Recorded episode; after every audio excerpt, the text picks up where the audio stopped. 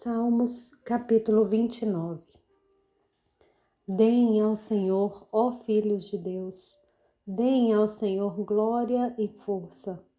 Deem ao Senhor a glória devida ao seu nome.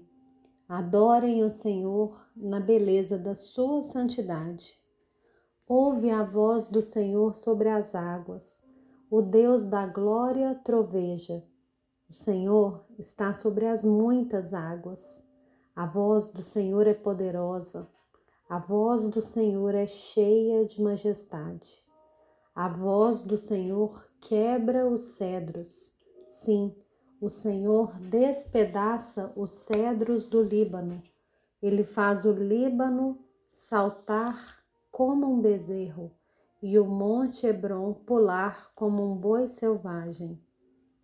A voz do Senhor produz chamas de fogo a voz do Senhor faz tremer o deserto.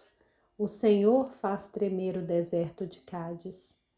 A voz do Senhor faz dar, as, faz dar cria às corças e desnuda os bosques. E no seu tempo todos dizem glória.